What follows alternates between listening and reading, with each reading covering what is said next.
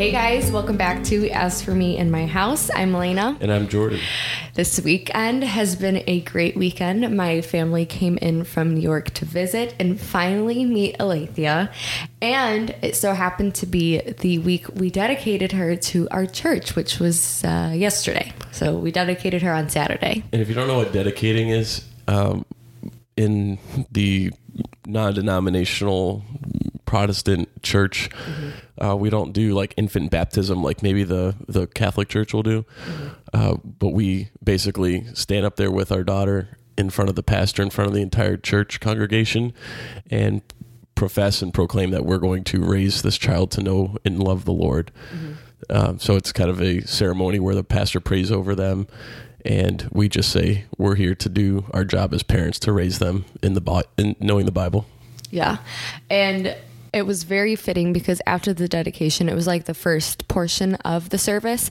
And then right after that, he was talking about parenting. And you guys have mentioned before that you'd love to hear our like two cents on parenting, even though we really haven't had to do a whole lot of parenting yet. But obviously, we were planning for it and thinking ahead and kind of thinking like, okay, what are we going to do? What aren't we going to do? What does the Bible say we need to be doing as parents? So this talk, I think, came in in a really good timing. And that's kind of what we want to talk about today and kind of unpack and kind of share what our pastor talked about. Yeah, and I know a lot of our listeners out there are young parents, kind of like Melena said, mm-hmm. and we really aren't good parents, Melena and I. Like we're just uh, we are or aren't. We're not. Oh, we're so yeah. new to this. This is our first kid. We're still figuring out a lot of stuff. Right. Kind of winging it, which I think is parenting. Literally everyone. It's it's parenting is yeah. winging it. There's no mm-hmm. like training course or yep. formal school that you go to. You just become a parent and you kind of learn as you go, right? Mm-hmm. Yeah. So Melena and I are just sharing. We're passing along the information that our pastor, uh, Brad Powell from Northridge Church, um, if you don't know about Northridge or you're unfamiliar, go check it out, northridgechurch.com. And they have the whole series up, the whole relationship series. This one was about parenting and you can actually see the notes that we're going to be kind of going through um, on the side of the screen if you go to like the the talks in the series. Yeah, and we'll also link the talk link in our description below, yes. so you guys can go check it out for yourself. But um, yeah, I'm. I was really excited. I will say he spoke mad truth. like he's going off. Yeah, because okay, going hard in the paint for the truth like the thing with parenting is everyone has their own personalities. Their kids have their own personalities. Everyone was raised and brought up in a totally different way. And we've mentioned this before, but in our pre marriage class, essentially all we talked about was how we were raised because that greatly impacts you and how you are as a person. And you don't realize it, right? No, I was like so mind blown. I like could not believe it, but I feel like this is a recurring theme for a lot of our messages of, mm-hmm. of just how we do life in this whole podcast being a reflection of what the Lord is teaching us. A lot of that stems from how we were raised and mm-hmm. what we grew up believing and interacting with our parents and with other people from the time we were young. So we're just trying to share that and, and promote a better way to do things. Not that our parents didn't do things good, but just mm-hmm. taking the the best things that our parents did. How are we going to implement those with with our lives, right? Right. Yeah. And I really don't think you have to be a parent to listen to this podcast or get any good information from it because you can apply this into any relationship of your life, whether it's your marriage, your friends. Having this can also apply to your relationship with your parents, which even though we're a lot older now and our parents aren't quote unquote parenting us anymore, we still have a relationship with them. And this can apply into that as well. So I think this is beneficial to everyone across the board. Right. Yeah. You don't stop being a parent just because your kids grow up. So if you're a parent listening to this, don't think like, oh man, this was not me at all. I totally blew it. Mm-hmm. And if you're you know a kid listening to this be, you know be gracious on your parents and you know try to examine yourself. Like melena said what are some other relationships that this might have influence in if i'm not a parent? Mm-hmm. and how can i take these principles and apply them uh, biblically to my context wherever i have you know influence or leadership or authority in? Right. So with that honey okay. do you want to jump into kind of the truth mm-hmm. of the talk, the kind of the main point. Yeah, yeah. So the first thing he mentioned was truth. truth. He said, Good parenting requires learning and practicing self control. And this really spoke to me because it, you're, it's all on you. You know, like your kids are kids and you are literally not their God, but they are all that they know. So they look up to you in everything that you do. Everything that you do in front of your child, either they'll do themselves or they'll see as an example or a model. So, like the way Jordan and I handle conflict and the way we talk to each other, the way we interact with other people, the way that we do our life is what our child will see, and that's what our child would will do. Yes, and I mean going right off of that, the verse to complement that comes from Ephesians six one and also verse 4, it says, Children, obey your parents in the Lord, for this is right. And then verse 4 goes along with that. It says, Fathers, do not provoke your ch- children to anger, but bring them up in the discipline and instruction of the Lord. Mm-hmm. And this whole time, we're just thinking, like, look, it's very clear cut. You know, we're as children ought to obey our parents, listen to them, respect their position of authority. Mm-hmm but at the same time that's not to be abused and i'm the parent or because i said so or yep. Not giving justification not that you always have to offer your six year old an explanation of why they can't have candy before dinner right. but you're just saying look i'm you know establish you establish the role of authority and then you also be fair mm-hmm. and i think there's a difference between being fair and being you know a pushover because well, there, there, needs to be mutual respect. Yes, you need to respect your child, mm-hmm. and your child needs to respect you. But they're not going to respect you if you don't respect them. They're only gonna simple. they're only gonna mirror what behavior that they're being shown. Right. right? Yeah. So if you're being unfair or rude to your children, guess what? They're probably going to act the same way to you. Mm-hmm. And I think a good point that Pastor Brad brought up later in his talk is saying how remember when he was talking about um, children being like in their preteen years. Seeing how their child their parents kind of like disregarded them or didn't take an interest in what they were saying. Yeah. So we shouldn't be surprised that when our kids get to their teenage and high school years, mm-hmm. that they don't really respect or regard what our par- what the parents say, right? Mm-hmm. Because like, that's what was modeled for them, right? Yeah, like if a if you always tell your or if you always let your child talk to you and you hear what they have to say and you're interested in what they're saying. From the moment they're born like literally a 3-year-old showing you this little painting that they made that you have no idea what it even is or even resembles and they're like oh no this is my friend and my friend and this. And you're like oh cool. Like if you show interest in them from the very start when they're showing you these pointless things they will tell you the pointful things like the things that are important later on because they know you're going to listen regardless of what it is. Mm-hmm. so yeah, well that that's a little bit later though. Well no I, just at that point one more thing i'll say is this generation coming up we talked about this a little bit with Derry last podcast episode but Generation Z, they can spot a fraud. They can spot fake people a lot better than other generations can. I think it's a little bit easier with the previous generations to kind of put on a front or put on a mask.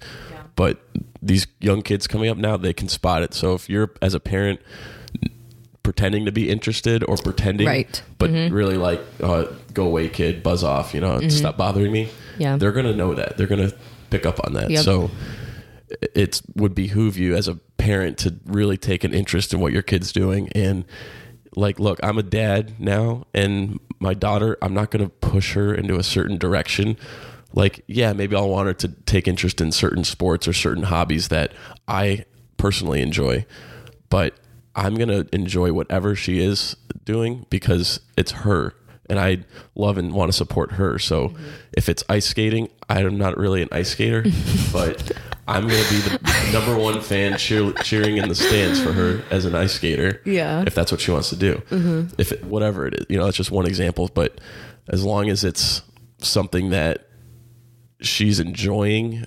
and it's okay. It's it's morally okay. It's not like she's doing drugs. I'm not like, oh, that's cool, honey. You know, like, nothing like that, obviously. But yeah. I'm talking, you know, sports hobbies, things like that. Growing mm-hmm. up, that I might not necessarily enjoy or want to do. Right. I'm going to enjoy it and want to do it just for the sole fact that my daughter enjoys it and wants to do it. Yeah. Okay. Next thing he mentioned are important observations for parents to control because this this the whole thing is kind of what we can control and our self-control as parents. So the first one is God teaching parents that they must control themselves and using authority, which kind of goes back to that verse that Jordan just mentioned in Ephesians. So, yeah, we have the quote unquote last say we kind of dictate what happens, but we need to control that. You know, it can't be the I said so, you do this, I'm the adult. I mean, we see authority being abused everywhere in the world, right? Yeah. Whether it's in politics or um, business, in the workplace, you see somebody in a position of power and authority over others, and their temptation is to lord that over them and to, you know, take advantage of that. And the same way is true as a parent, right? It's easy to fall into that temptation of because I said so, or I have, I'm above you, so to speak, right? Like even later in the message, Pastor Brad was saying, for a long time, at least initially growing up, the parents are essentially like God to their kids. They are this big person with a lot of influence and they control so much of my life. They are my God, essentially, and not in a blasphemous way, but more in the sense of look at how much control and power they have over my life.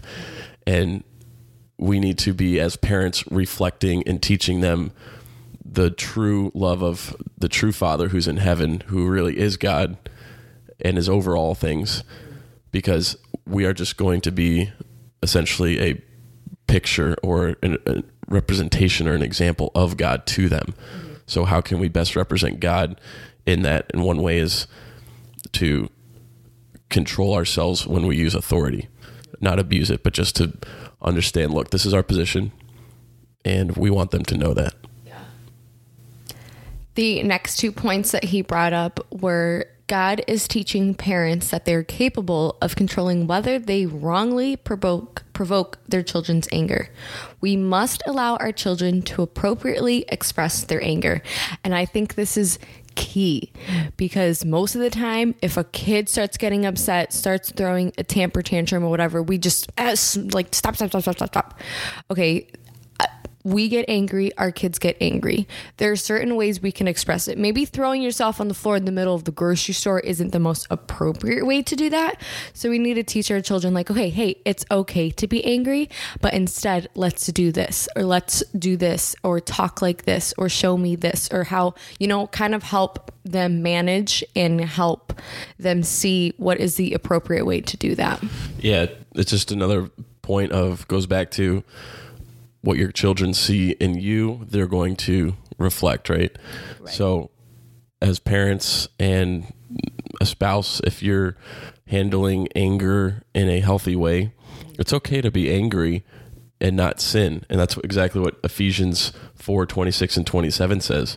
In your anger, do not sin. Do not let the sun go down while you are still angry, and do not give the devil a foothold. And what Paul's saying here to the Ephesians is look, it's okay to be angry. There's such a thing as righteous anger. Like God has a righteous anger for things that are evil, right? And Jesus got angry and overturned the money changers in the temple when they were making his father's house a den of thieves and a marketplace. And so there's a there's a holy anger. And I don't think that's exactly what we're talking about here. We're saying, look, it's okay to be angry. You know, it's okay to to be upset and to yeah sh- showed that to be expressive. Yeah. The key is to not be sinful or handle it the wrong way. Or for us, like you said, um, we need to control provoking their anger. Mm-hmm. You know, I feel like as a parent, sometimes we think like, oh, it's okay if my child gets angry at something that I do. Well, mm, are you doing it wrongly? And this some this is something that happened a couple of days ago. Actually, was it yesterday or maybe 2 days ago? I don't know. So Jordan and I don't quote unquote yell at each other, but sometimes if we get into an argument, we will raise our voices a little bit louder to try to speak over one another, which is something we're definitely going to have to start working on. we don't yell; we just raise our voices. but it's no, a, you know, it's a more it's a more um, proper way of saying we yell. No, no, no. Okay, because okay, most of the time when we are quote unquote fighting or having an argument, you're across the house, so I have to like yell a little bit. Plus, lo- we're Italian. Yeah. Okay. Besides the point. Okay. Sometimes we will be a little bit louder than normal when we are in arguments. And I know Alethea is only three months old, but I swear this girl is picking up on that because yesterday she was yelling at me. I kid you not. She was just standing there and she was like, eh, like started making these noises, really loud noises I've never heard her make before for like no reason. I was like, oh, honey, we mm-hmm. need to stop yelling because she's literally picking up on this and sees this. Like, I know she's three months old, but she knows what's going on. Kids and babies are so much more smarter than what we get give them credit for. And um, this is literally what my major is in, so I have a lot of knowledge back up on this. Like, I literally took a whole semester's worth of infant classes. Like, that's what I did last semester, which is like fitting because I was pregnant at the time. But they are so much smarter than we give them credit for. And this was like a perfect prime example of that. And I really saw, like, whoa, like, I know she's really young, but like, she knows what's going on. She can hear us. She, you know, so for me, it was like, all right, I really need to be an example of that right now. Yeah, it's a wake up call because when you become a parent, you're like, wow, I, I'm responsible for more than just myself, you know. And even when you get married, you get a taste of that. Wow, it's more than just me. And Mm-hmm. uh, I was listening to Todd Friel on Wretched Radio uh, last week, and he was talking about how you don't realize how selfish you are until you get married or until you have kids. Mm-hmm. And then, because before you think, oh, I'm a pretty selfless person, I'm pretty sacrificial, I'm pretty giving. And then all Mm-hmm. of a sudden, you bring another life into the equation or two lives or however many when you add children into the mix. Mm-hmm. Like, wow, I'm actually really selfish.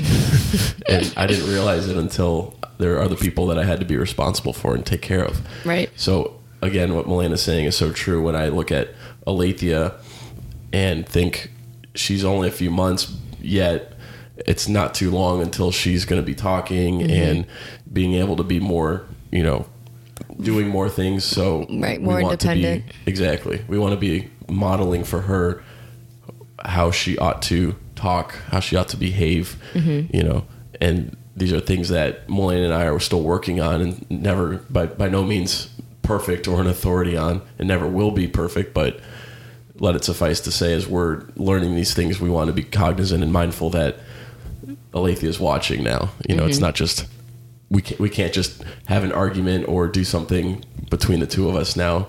We got children in the mix, Right. so that's Yeah.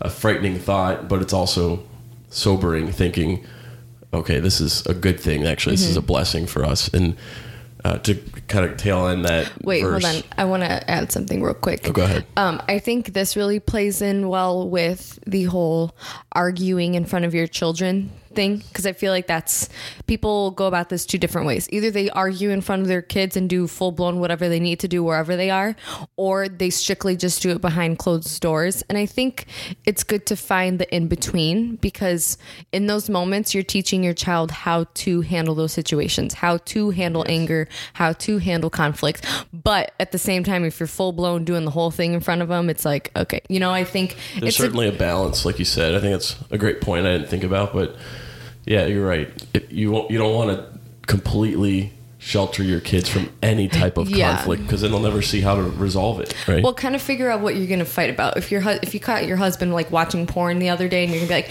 "Oh my gosh, honey, I saw you." You, you okay? That's not the appropriate thing to be talking about in front of your kid, but you know what I'm saying. Like certain arguments. Yeah, and I think a, another thing, maybe not a hard and fast rule, but just to that point, like if there's something where it's you know, you, like use that example, you catch your husband watching pornography, you got to think who in that relationship is most affected uh, directly, right? So in that case, it's the husband and the wife. Not saying the kids aren't indirectly affected, but that should be handled probably privately first and if it needs to then if it leads to something like okay now this is an addiction that this person is not willing to overcome or uh, try to overcome now that's trickling down and, and affecting everyone else. And everything always has a ripple effect right? But at least at the beginning you want to handle that between husband and wife. Now if it's something that's directing the kids now you want to handle that between the whole family right, Right, yeah. so you should know you know who's who's it directly impacting and that's who you want to resolve it with first. So like you said, honey, I don't think it's good to completely shelter them and never let them see how you handle and resolve conflict. Yeah, because then they'll think you never have conflict. Exactly. And then, like Brad said yesterday, 30 years later, after 30 years of supposed happy marriage, now mm-hmm. my parents are getting divorced. Well, I never saw them fighting. Like, Right. what's mm-hmm. going on here? You Yeah. know? So mm-hmm. it's good to, sh- to show them and expose them to those things, but also not just to expose them to the the frustration and the argument, but sh- expose them to the resolving of that, right? Yes. let them the see mo- how yeah. you work through it and not just um, see the, the anger side of it and then you go away and then maybe a day or two later things are okay Mm-hmm. show them how you like make up to your spouse in front of your children i think Yeah. that would be a huge testimony of you know what they're not perfect. And they acknowledge that and they're willing to show people that they're not perfect but they're also willing to humble themselves lay down their pride and admit that they were wrong and ask for forgiveness and apologize. I think that will go, you know, leaps and bounds when you're teaching your children how to forgive. If you can demonstrate that and do that yourself, I think that'll go farther than any um, virtue teaching that you can give somebody of children. We should do for we should forgive people. Yeah. Like if, you can say, Mm-hmm. model that and demonstrate it as opposed to just preaching it. right, do as what you say. Do what you say, not as I. Well, Yeah. one big thing that drives me crazy when parents say, "Do what I say, not what I do." Yeah, don't drink, kid. And then they're You have a fifth in your hand, and you're just chugging it. exactly.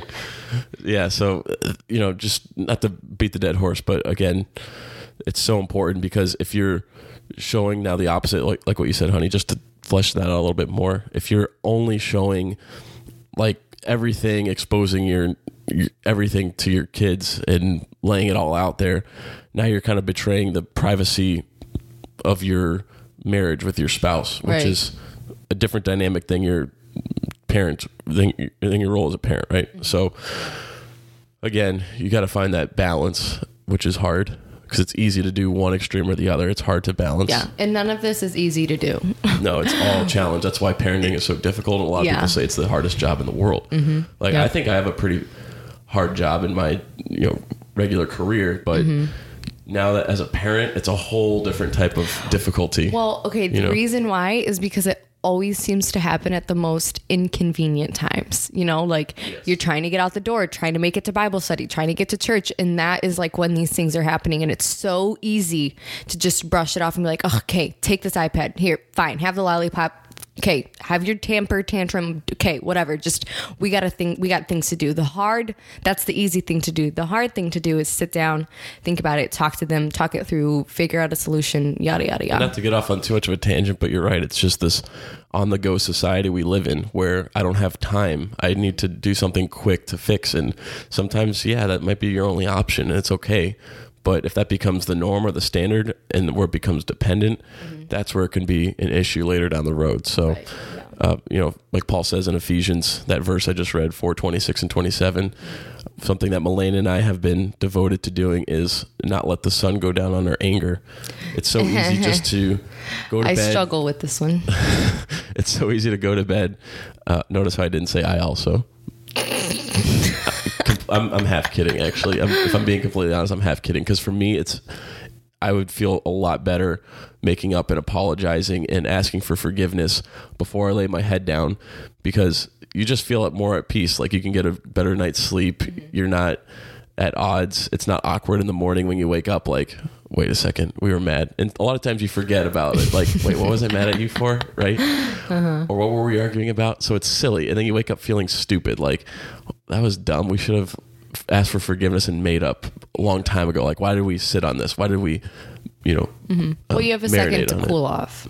Yeah, I, I'm I'm all for like cooling off periods, but you don't want to let the sun go down. Meaning, you don't want to make it a day of it. Make it draw draw draw.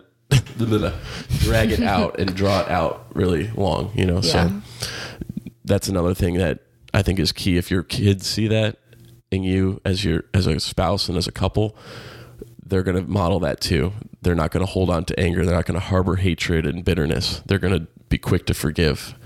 And that's another verse coming up. Okay, the next point I think is someone that a lot of people struggle with.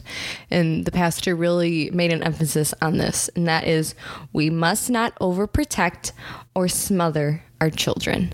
And that is exactly mm. what our whole society is doing. Yes. We are always thinking three steps ahead of how we can help them so they never hurt themselves, never fall, never crash, never go through any pain, never do this. We literally go so far above and beyond so these conflicts and issues never happen. Helicopter parents. Helicopter parents. That's Jordan for you. no, I just think I, I wouldn't consider myself a helicopter parent. I think Milan is actually a little bit more than I am. What? No. You're lying. No, especially okay, especially when we're out and about mm. and maybe we're away, like one of our parents are watching the baby, and Milena is just five minutes after we left the door. I miss Tukey. Okay, that is not being a helicopter parent. Uh, you're kind of like just- over concerned. I think at times, like you're, it's hard for you to take a break and step away for for a little bit. Like you really, you always want to be just active, doing something. Like right now, Alethea is laying down for a nap, and I know it's killing Milena inside. She just wants to hold her. Honey, I don't think you know what a helicopter parent is. Well, yeah. Okay. My mom, my mom told me that she was after this talk. My mom's like, "All right, what was my grade? How do you think I did?" And then my mom's like, "I gave myself a B minus." and she's like, "I took off a point for this, a couple points for that." She's like, and one of the things she said was, "I took off a point for um, being." Overprotective or something like, like being a helicopter parent. Yeah. And I was like, no, mom, you got an A. Like, okay, with being a okay, I think being a helicopter parent doesn't start until your child's like two or three. Because right now, with her age, I have Oh, to yeah, be a sure. helicopter parent. No, that's a valid if I see that she's rolling and she's gonna roll into the mirror, I'm gonna stop her. no, yeah, Do you know that's, what I'm not what, saying? that's not what I'm talking about. I'm just thinking it's being a little bit more. You can't qualify me as a helicopter parent just yet. okay, honey, you're off the Give hook. me a year or two. I rescind that. I retract that Thank statement. you so much. Now, yes, but as a two or three year old, as a, a little toddler, you're right. If they're if you're wrapping your kid up in bubble wrap before they step out of the house, you might be a helicopter parent. You know, Mm-hmm. I think things like people that. know what a helicopter parent is. Yeah, so that's our society, like you said. Mm-hmm. And so, what did Brad say in response to that? That we can't smother our children and be overbearing on them. Because what's that going to cause if we do that? Oh, well, they'll never learn from their experiences. They'll think that the world is a safe and fun and soft world. And then when they go off to college or have conflicts or whatever, they're going to be like, It's like they're hit by a train. yeah, they have no idea what to do. They have no idea how to handle it. They've never experienced that. And I think it's it's so much better for them to learn when they're a lot younger and as they grow up learn how to handle tougher situations as opposed to never having any of that and then suddenly being hit with the toughest situation ever and have no idea how to conclude. Oh, Yes, wait. see the- this is Go ahead. one thing people probably are going to hate me for this, but one thing that has been driving me crazy is when everyone gets a trophy. Right? That's like a thing now, right? Ninth place ribbon. Yeah. like, what? There's only one winner. Yeah, I think the the lesson there is life isn't fair. There's competition sometimes. It's so silly. But the key though with all this is affirming and loving your child through it. And I think he fleshes that out more later in the talk, but um, exposing them and again it's that balance and we see the the heart and the character and the nature of God reflected in this and that God is of course not going to let any um, extreme harm come to us. I mean, we can bring stuff about ourselves, right? We can essentially, by our own demise, you know, hurt ourselves because we have free will. But if God is using something as a parent to teach us or to correct us, he'll he'll let us, you know, stumble a little bit to teach us because it's good for us. You know, if there's something that is happening in our lives that is not pleasing to God, it John 15, the, the vine and the branches, right? The Father is the vine dresser. He's going to prune us. Pruning is where you cut off, and I'm not a green thumb or, or gardener by any means, but I know enough to, for the analogy to make sense to me is that pruning a vine is when you cut off the dead parts and the things that are prohibiting and limiting the growth of the vine. You're cutting off those dead things so that the vine can grow and flourish and be healthy.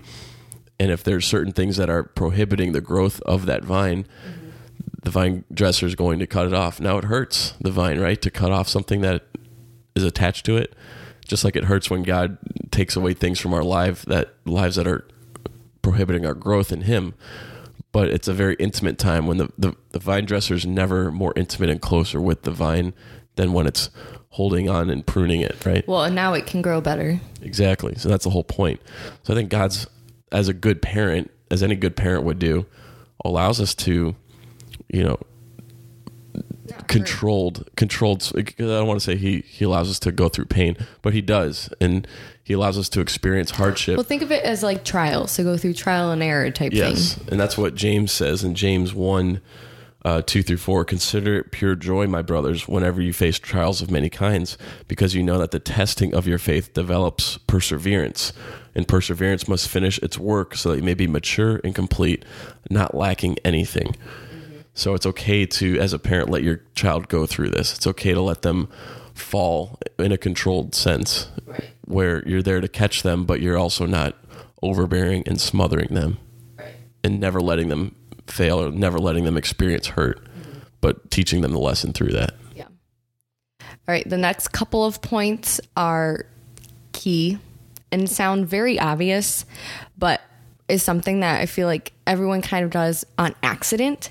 And that is we must not compare or show favoritism. So it's so easy to tell our kids, like, hey, so and so makes their bed every day. Why don't you?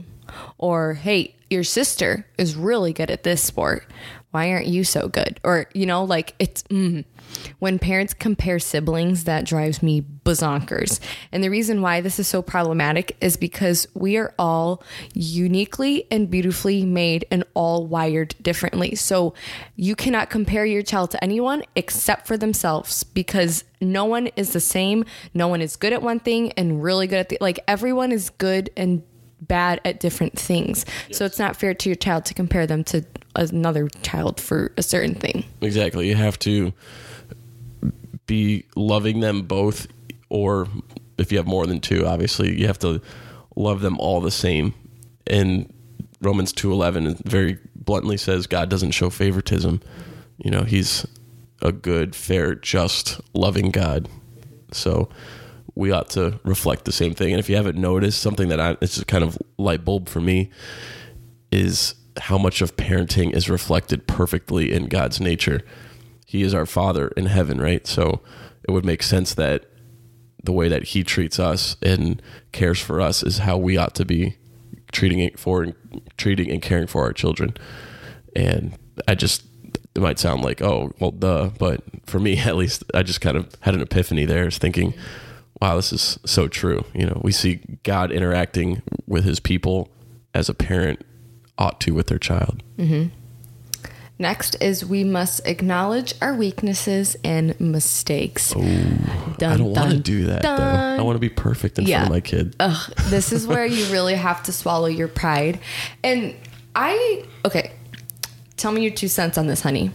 I feel like I apologize appropriately, right? Like I never not apologize. Yeah, I would say sometimes I have to um, Pry it out of me. pull it out of you. Yeah, but you will.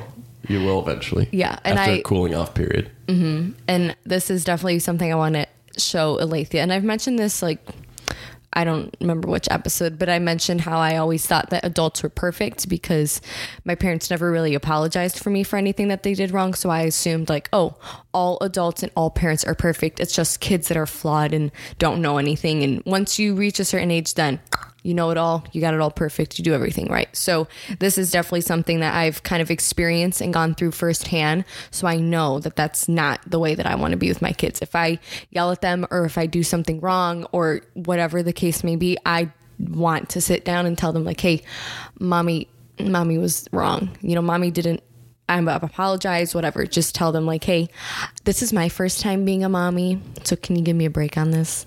You know. Yeah, and it's hard because you don't want to rescind the authority aspect of being a parent. You don't want to let your child walk over you, but at the same time, you want to model for them how to ask for forgiveness and to admit your mistakes and let them know that you acknowledge when you're wrong because that's a difficult trait and could be toxic down the road if you can never acknowledge or see past your own wrongdoings, right? If you never think you do wrong in your mind, that's an issue. Or if you always try to justify something instead of saying, like, look, I was wrong. Even if it takes a little bit of time to think through it and kind of calm down, right? You have to be able to say, yes, I was wrong. I was in the wrong. Like I just said that to Milena earlier this morning. I was, I said, no, I'm sorry. I was wrong. I shouldn't have done that, you know, and I apologize. I was quick to do it. I'm not saying, oh, look, I'm not patting myself on the back. I'm just saying the more that you do it, the easier it becomes. Mm, mm-hmm. And if you Yeah. wait till your kid's 15 hmm. to start implementing this, it's a lot harder to do because your kid's going to be like, what's wrong with you? Like, what? Yeah. And I think over time it'll get easier the more and if if you're starting at 15 years old and you're like yeah my kid's already a teenager whatever mm-hmm. it's never too late right. it's just harder to do later Yeah. you know because you're mm-hmm. you're think of it like debt the more debt that you get in the harder it is to get out mm-hmm. but if you That's a- start yeah. sooner rather than later and It's easier and faster. Exactly. And it's not impossible to get out of debt if you're in a lot, but it's harder. So the same principle applies to parenting. And I think also this is a great point because as James 5:16a says that we should confess our sins to one another and pray for each other so we may be healed. And I think as a parent if you're saying, "Look, honey, I'm sorry. I I was out of line. I shouldn't have said that." That's going to speak volumes for them when they do something wrong and you as a parent instruct them and tell them you know go to your room or you have to discipline them then you come talk to them a few minutes later they're going to be able to say yeah i'm sorry i was wrong you're right daddy you're right mommy i shouldn't have i shouldn't have said that i shouldn't have talked back i shouldn't have done that i shouldn't have disobeyed whatever Right. they're going to know because they've seen you handle that they're going to know how to handle it Exactly. Good point. All right, next is we must affirm and encourage them. And this goes back to kind of God made us all beautifully and uniquely made. So we need to encourage them in the things that they are good at and not discourage them in the things they aren't good Yes. at. Brad said this yesterday. He's like, eh, Brad's very charismatic and, and a great communicator. So the way that he said it was something to the effect of, if you if your kid is a rock star in something, you need to be like encouraging them. Like, look, God made you great at this. You are fantastic at this. You're not really too good at that over there, you know, but you are. But we don't need to focus on that. Exactly, but you are absolutely one. God made you great at that, and Mm-hmm. Yeah. Mm-hmm. really emphasize that and drive that home. Help them flourish in those areas. Yes, don't dwell on or always harp. And I think we do the opposite in our culture, in our societies. Why aren't you doing this? You Uh-huh. Right. know, you need to be doing that. And I think maybe in even some other cultures, like if you're listening to this around the world, um, you know, you might be in a different country where they emphasize so much about performance or so much about this, and then if you're not, there's a shame. And I guess I, I'm kind of jumping ahead again, but there's this shame culture of, you know, you're an out, you're dead to me because you didn't live up to this expectation. But in reality, your kid's amazing at something else that you're not uh, validating and affirming and encouraging. You're encouraging the wrong things that they aren't good at or that you want them to be good at, but they're Right. not. Right. And this is why, mm, like, the whole school system expects everyone to be really good at math, really good at science, really good at this. And it doesn't give, like, there are some kids that are so creative and so. They need a YouTube Good. class. No, wait, there's that one quote, you probably know it, but it's about, um, like, you can't expect a fish to climb a tree or something like that. Have you heard that? I saw it on the internet, of course. Hmm. Do you know what I'm talking about? Like a, a fish is really good at swimming, but you can't expect a fish to jump up or climb up a tree. Yeah, I know what you mean. Yeah, just like you can't expect someone who's really good at this to do something that they're not really good at. You can't expect everyone to be good at the same thing. Right. Yeah, it's very set and regimented, institutionalized. Mm-hmm. And like you said yesterday, like Bill Gates and other people. Now, obviously, your measure of success, quote unquote, is going to be different, but let it suffice to say if your goal in this school system is to go and get a good paying job, so I need to go to school, and uh, the the path has already been paved for me, right? I just have to walk in it. That's not always the case. Like maybe you're not good at school, but you're really good at something else. Like my good friend Mike Parliament is a retired contractor and construction um, owner. He builds houses and custom properties and all that. He never went to college, but the guy's brilliant. He's one of the most ingenious people I've ever met. But if somebody told him, in order to be a construction developer and, and you know build all these houses and things, you have to go to school and do this and that. He probably would have said, "No, that's not for me," and n- never pursued that. But because he was able to do that without going through schooling and all that, Yeah. that was, I'm sure his parents were affirming of him in that, and that's what l- like helped lend a lot of his success. Is his parents? I, I would guarantee if you sat down and talked to his parents, they would say, "Yes, we encouraged Mike to do this. Yes, we wanted him to pursue this, and this was what he was good at. This is his gifting." Right. So you might be sitting here as a parent thinking like, "Well, I, I want my my kid to do this, or I want to live vicariously through my child and have them go down this road." But you can't. You just got to let them do their thing and encourage the things that they're good at. Next thing, we must allow them to act their age. And this is so hard to do because two year olds, they're going to act like two year olds and they're going to have the temper tantrums and they're going to be upset and they're going to throw themselves on the floor and this, this, and that. But you can't expect a two year old to handle a conflict or a situation like a 15 year old. Mm-hmm. Brad Because- was funny. He made a point. He's like, "Why is it that the first child is you're nine years old? Why aren't you like working and out in the house already?" Mm-hmm. He's like, "But why is it the youngest one, the baby of the family? Oh yeah, you can live here till you're 45. Sure, you know, it's obviously special cases, exceptions, but." You know, that, that's he just thought that was funny. By the time you get to the baby, the the favorite, you know, the golden child, they can do no wrong. But the firstborn, for whatever reason, they always have to go go out and do like act older than they really are or something. Exactly. Yeah. And uh, Paul says in 1 Corinthians 13, 11a, when I was a child, I talked like a child. I thought like a child. I reasoned like a child. Basically, he's saying I acted my age when I was my, that age, right? Yeah. So the same thing applies. We can't be forcing our children to do something. Like, look, if they get upset and they throw a temper tantrum and they're six years old, they're gonna throw a temper tantrum because they're six years old, right? Like that's just common sense, and you got to be prepared for that and know Well, how to handle this, And right? the best thing to do is kind of help them think out, like sit with them, be like, hey, what emotion are you feeling right now? Are you sad? Are you happy? Are you frustrated? What is it that's causing you to be frustrated? What is it that we can do about this? How can we come up with a solution?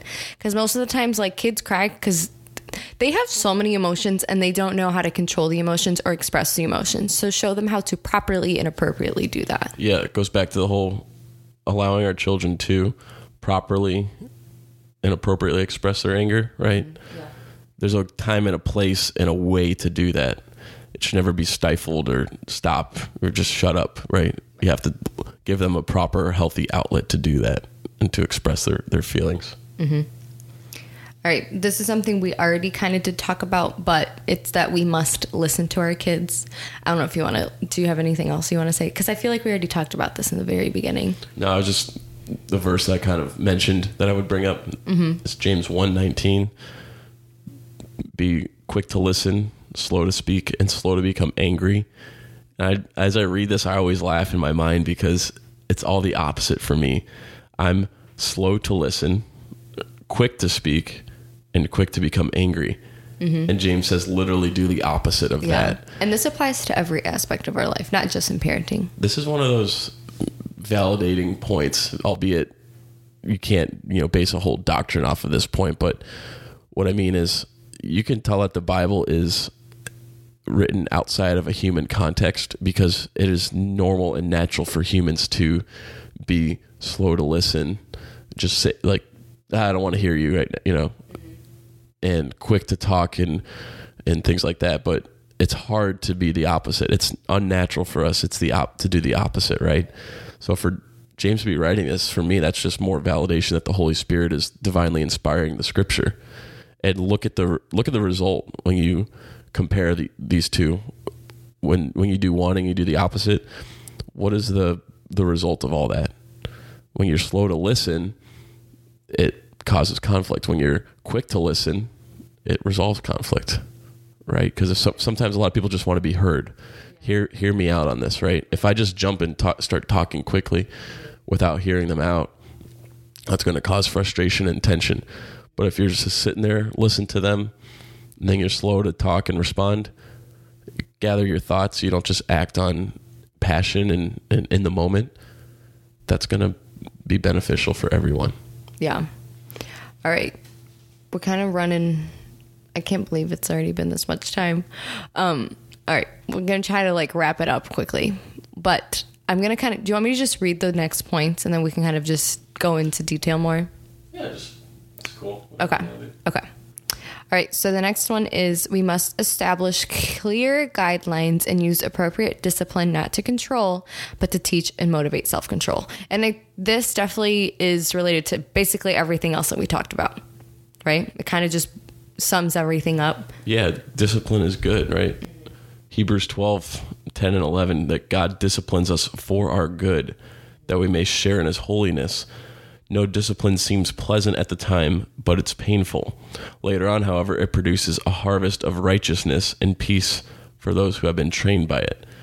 Like with anything you do, I mean, you can apply this parenting, um, your work, your health and fitness, whatever it is. If you're disciplined in in how you eat and you're eating good things, it might not be pleasant in the moment, thinking, "Uh, you know, I want to have pizza and ice cream." But you know that those things aren't good for you. So it's good to be disciplined in eating. Look at look at me, the pot calling the kettle black. But nevertheless, it's not pleasant to be disciplined always. You're not thinking, "Oh yeah, I love I love doing this. I love working out this intensely where I feel like I'm about to puke." But you know later on it produces a harvest of righteousness and peace for the, and there's a sense of being trained in you know working at this. But knowing that okay if god is our father and a good father disciplines their children it's because he loves us right. a parent that doesn't discipline their children that's showing it's communicating and conveying to your children i don't care about you do whatever you want i'm not going to go out of my way and bother to discipline you because i really don't love you or i don't want to show that love yeah. it's actually loving to go out of your way to discipline your children because that shows look I care about you and I want to help and I want the best yeah, for it's like you. you're spanking the child in the butt. Like this hurts me more than it hurts you. You know, Mm. obviously the child doesn't understand that, but if you really love your child, you're going to discipline them, even if it hurts you to discipline your children. Mm-hmm. So, so kind of the application and the steps moving forward and like, okay, great, we know all this information. How do I actually apply this into my life? So, if we're going to practice good parenting, we need to focus on controlling ourselves as we will help our children learn to control themselves. Basically, just modeling and teaching them, hey, this is a good way to go about doing this or this. And the action step to kind of start all of that is honestly evaluate your parenting. And that was something that I did and noticed a couple of days ago like, hey, we need to kind of um, control or talk to each other in a more appropriate way or less not angry way but we don't need to raise our voices. We don't need gentle. Be gentle in our speech. yeah yeah because as a three month old she's starting to yell at me. So no thank you. I mean part of that could just be her developing her vo- vocal I know, but words more but i was just you know it just really showed me like okay. Doesn't hurt right? Right yeah. Be careful what you're doing because she's watching even at this age. Yeah and brad said this too. He's like don't just take a cursory you know one trip around like oh yeah yeah my parenting's good whatever. Like no really honestly genuinely sincerely evaluate your parenting. And he uses the verse from matthew 7 4 and 5 how can you say to your brother let me take the speck out of your eye when all the time there's a plank in your own eye. You hypocrite, first take the plank out of your own eye, and then you'll see clearly to remove the speck from your brother's eye. So it's that self examination, right? Uh, David says in the Psalms to search my heart, Lord, and see if there be any wickedness in me. Because a lot of times there's we're just blinded by our own pride and by not being able to clearly self evaluate. We need the Lord, the Holy Spirit, to reveal those dark spots in our hearts and show us our errors, show us our wickedness, reveal that to us. And maybe we can't always see it from somebody else because we think, oh, they're just, that's just their opinion.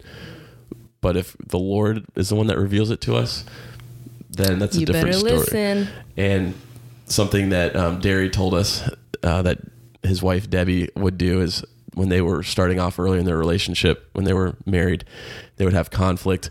Debbie would always tell Derry he's wrong, and then Derry would say, "No, I'm not," mm-hmm. and it would cause us tension. And Debbie learned that she could not convince Derry that he was wrong, but the Holy Spirit could. So she would take it to prayer and ask the Holy Spirit to change Derry's heart. And sure enough, that would happen. And then he would say, You know what, Deb? I'm sorry. I was wrong about that. And she would never have to confront him. It was the Holy Spirit that convicted. That's awesome. So I thought that was great. And um, maybe Milena and I should be praying for the Holy Spirit to change each other's hearts more than us trying to convince the other person. But that is another story. so yeah, just do an honest evaluation Yeah. of your parenting.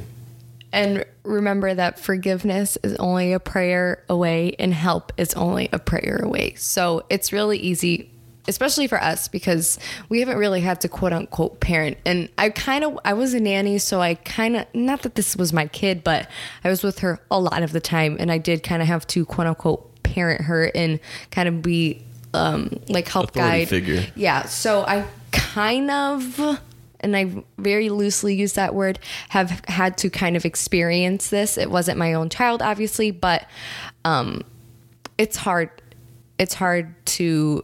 No, it's not hard. It's easy to mess up. It's easy to fault. It's easy to do the easy thing. It's easy. Like, you know, and it's okay. We are going to mess up, and that's okay. And again, if you've already felt like if you're listening to this and you're a parent of a child already, and you feel like, man, I've really messed up, and like that was convicting from me and Milena, and we've only been parents for a few months, so we're we can only imagine like how people who have been parents for a long time feel. Uh, Obviously, there's no perfect parent, or nothing's ever going to be 100 percent all good, but just know 1 John 1 9, if we confess our sins, he's faithful and just and will forgive us our sins and cleanse us from all unrighteousness. So forgiveness is only a prayer away. You can go to your children, just honestly, sincerely apologize. Say, look, I know I haven't been perfect, but I've really tried, and I, I'm I'm sure that's been evident. Maybe not always, but the the constant of my heart has been to be a good parent and to take care of you. I'm just asking that you forgive me for those times where I was wrong and out of alignment and didn't ask for forgiveness and didn't apologize. Right. And that would be a good opportunity for you to ask and listen to your kids and be like, hey, how can I best help you? How can I best show that I love you? Because, like, we have love languages, so do our kids. So maybe, like, physical touch might be one of your kids' love languages, and maybe you don't really like to hug or whatever. But if your kid does that and expresses that to you, then go give your kid a hug and a kiss. Like, you know, kind of fake, like, talk to each other. Literally, just talk to your kid how how can I help you? How can I best serve you? How can I best show that I love you? How can you know just communicate with them and you can figure out a good solution. I've noticed Milena's one of Milena's love languages that she enjoys receiving is quality time. And for me, I love quality time too, but it's just not as natural or easy for me to show that always. It, it, like just to sit and and spend time with one Just another. sit, like yeah. this for us, I think is quality time doing our Yeah. podcast. Um, so this is a good way that we connect, and I think really shows Milena like, hey, I love spending time with her. What would you say is your way of showing love then? Gifts? I, I'm a big gift giver. I love, like, I feel, I strongly, sincerely believe with every fiber of my being that God has blessed Milena and me financially and with monetary things that I just love going out and above and beyond and, and because God's blessed us above and beyond. So it makes sense to give and to share with others in the abundance that God's given us. So I like to do that. And I get a, I almost feel more excited to give someone something at times than I think they feel receiving it, mm-hmm. if that makes Yeah. sense. But I just mm-hmm. get such a joy from that. So maybe it's, I don't think it's selfish, but maybe it could come off as, I don't know. You know what I mean? Like if I enjoy this, but maybe somebody doesn't, like I know I've met people that feel uncomfortable Opening gifts. g- getting gifts mm-hmm. and Yeah. like extravagant things That's how I used to be. and maybe it's a maybe it's a, their own pride i don't know but it could just be like no no i can't accept this or i have to pay you back for this like no like let me bless you this is how i show love Yeah, you the- need to yeah. respect this you know mm-hmm. and it's important i think to know how other people like you said, honey, express love. Just want to reemphasize that. Right. And With everyone in your life, not just your kids, your friends, your parents, your spouse, study your everyone. kids, study your study people. Yeah. Look at look at what they enjoy doing. Like my dad's a big acts of service guy. I think your dad too. Mm-hmm. My Yes. mom's a big words of affirmation. Like my, my mom's always been just affirming like you're great at this, honey. Like you're you know just affirming the good things and I love that, you like- and this and you know always been very word of affirmation. And words of affirmation make me uncomfortable. Yeah. So I don't really tell Milena like I'll always let her know like I'm really proud of her and I love her and Mm-hmm. things like that. But I, there's a point where it can become maybe overbearing or Yeah. Mm-hmm. awkward that you don't really know how to respond. So, So figure out what it is and help your kids figure out what they like to receive and give to. Exactly. Help kind of guide them and help them figure out so they can flourish in that area. Again, encouraging them and helping them what they are good at. the best. Yeah. them. Right. Yeah. Not not harping on what they should be doing because for Right. a long time, like if you're a lovey, hands-on, touchy-feely person, but your kid isn't, Mm-hmm. don't force that on them. Don't like always be trying to kiss them, always trying to be Yep. hugging them. If they, that is not what they, and it doesn't mean they don't love you. Right. It just means that that's not how they want to be shown love. Yeah, like You my sister's not affectionate at all, and I've noticed Alethea isn't really either. And um, she she's not. If you hold her for more than five to ten minutes, she starts pushing off of you. She starts getting fussy, and as soon as you put in her playmat, she gets really happy and Well, sometimes likes she just to wants to be held too. Well, so that's it's hard what I was- it's hard to know at this I was gonna say that. Like there are some moments where I really want to just hug and cuddle her because I only have a certain amount of time before I have to get back to work or whatever. So I want to do that, but I can tell she doesn't enjoy it. So I just put her down. I no, just no, stare I'm saying at her. she does. Like sometimes she cries and she just wants to be held. Oh well, yeah, because she's been teething the last week, so she just like wants to fall asleep She's in all our over the place. She doesn't know what her love language is yet. She's a hot mess. Yeah, we'll give we'll give her some time and patience. She'll figure it out. But We're testing it out. but yeah, that's it's a wrap up here. yeah, that's the bulk of what uh, Brad shared, and we really enjoyed his talk. And again, we're going to link it down below. It's part of the series Me, We, Us, and this one is called Parenting 101. If you want to check it out on Northridge's website, they also have an app uh, with the notes section that we basically followed for this podcast. Yeah. we just thought it was too good to not share with you guys, and really been convicting us. We're going to keep rehashing this and coming back to this and revisiting uh, this session because there's so And- much there. Like a big thing that we want to keep emphasizing is we don't know what we're doing. Like we're not coming from a place of like, hey, this is how you're supposed to do it. This is the way we do it. It's the only right way. Like no, we're learning right beside you guys. We're literally just showing you what the Bible says and what our pastor taught and kind of being like, hey, let's kind of do this together. Let's try this together. Let's parent our kids together. Not of a place of I'm up here, you're down here, do do this. You know, it's we're learning and experiencing this together, hand in hand. Jordan, do you have a prayer request that you want to share? Yes, I was just going to share a verse that that reminded me of real quick. okay.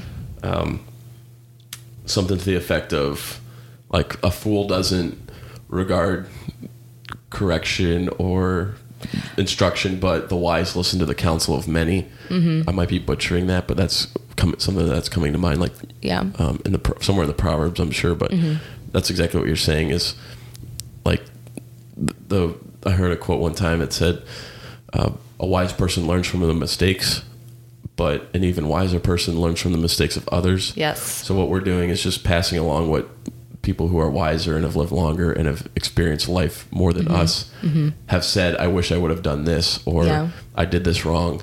We're learning from their mistakes, so we don't implement them as well. Yeah, and we're kind of learning from what our parents did and be like, hey, we like that they did that. We're going to keep doing that. Or, oh, nope, we do not want to do this because we did not like that type And thing. if you look at like you, always- the goal is to always your have your kids ha, do better in life than you did, right? Like you always want better for them than you had. So as a parent, you're learning from the generation before you, and like Milena said, taking the good and passing that along. And obviously, you're not going to be perfect, but that's why there's grace, and you're asking for forgiveness and being humble, humbling yourself before your family calling it out when you're wrong, letting them know, and you know, modeling all that for them so they can see life is messy, but all in all, we have the Lord that we rely on. He's the perfect father. He's the perfect parent, and we're just trying our best to model and, and demonstrate what he's done. And by the Holy Spirit, we can do that. So before we close, we do have a prayer request. This is from Hannah. She's asking for a prayer request for a young boy named Cameron, um, who's almost five years old.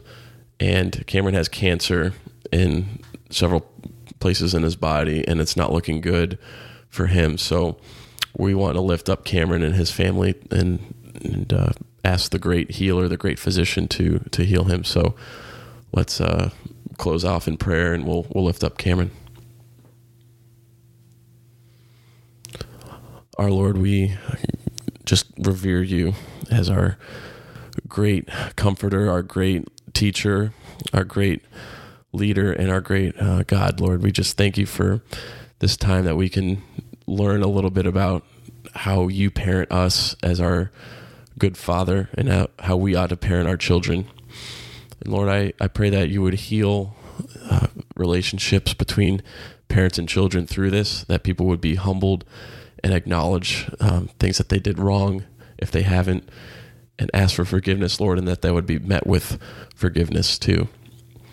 And I, I pray that you would continue to teach all the parents out there how to live by your word and set the example for their children, and that they would glorify you, and that people would be healed through that.